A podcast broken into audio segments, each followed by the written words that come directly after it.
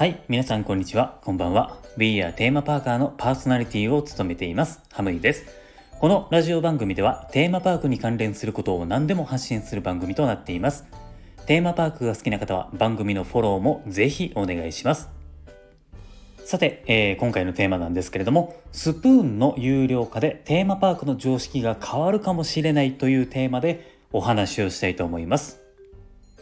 まずね、えーなんでこれを話そうかなって思ったんですけれども僕はねあの甘いものが大好きで無償にスイーツがね食べたかったんですよ。ほんで、えー近くのケーキ屋さんに行ったんですけれども、えーそこで驚いたのがスプーンが有料化になっていたんですよね。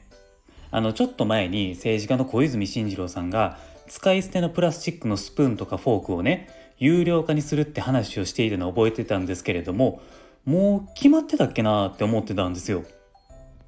家に帰ってね、えー調べてみると、えーこのラジオ番組を放送している時点ではまだ決まってはいなかったんですよね、えーなのでそのケーキ屋さんが先駆けてやっていたことだったということですよね。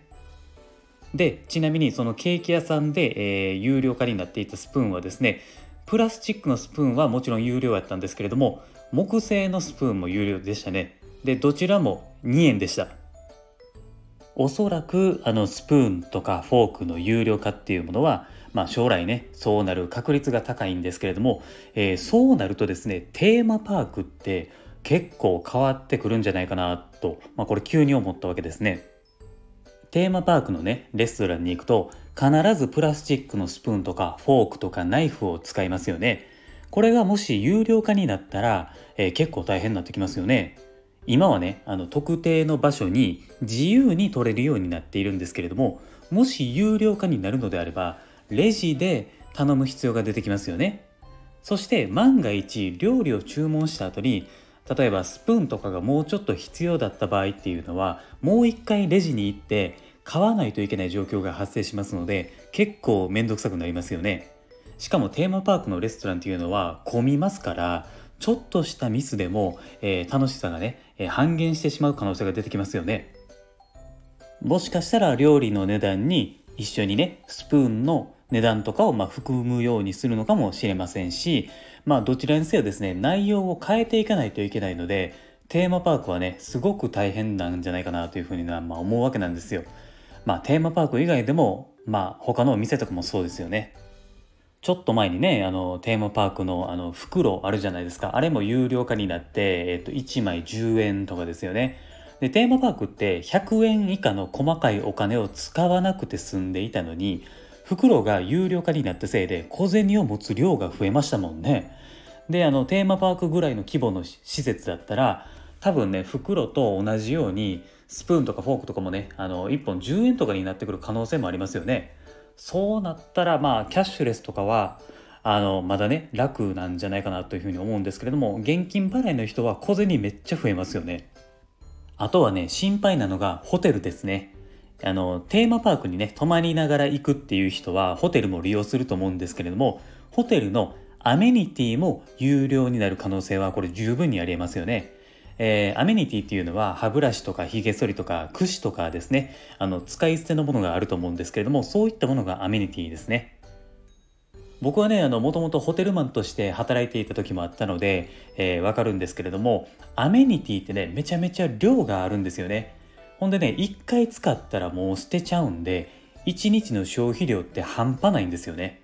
しかもアメニティっていうのは宿泊料金の中に含まれているのでそれを有料化にするっていうのはちょっとなんか変な話なんですよねだから、えーアメニティのことをね、まあ、有料にするのかっていうのを考えると宿泊料金が若干上がるのかアメニティの追加分は後でまあ生産するのかとかね、まあ、いろんなことを考えないといけないんですよね。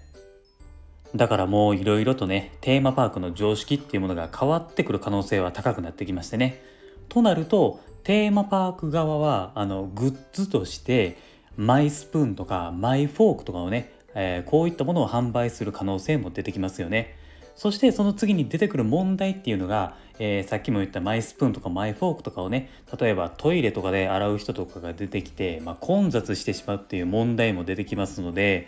もうそうなったらどうなるのかなっていうねもういろいろな考えが出てきますよね。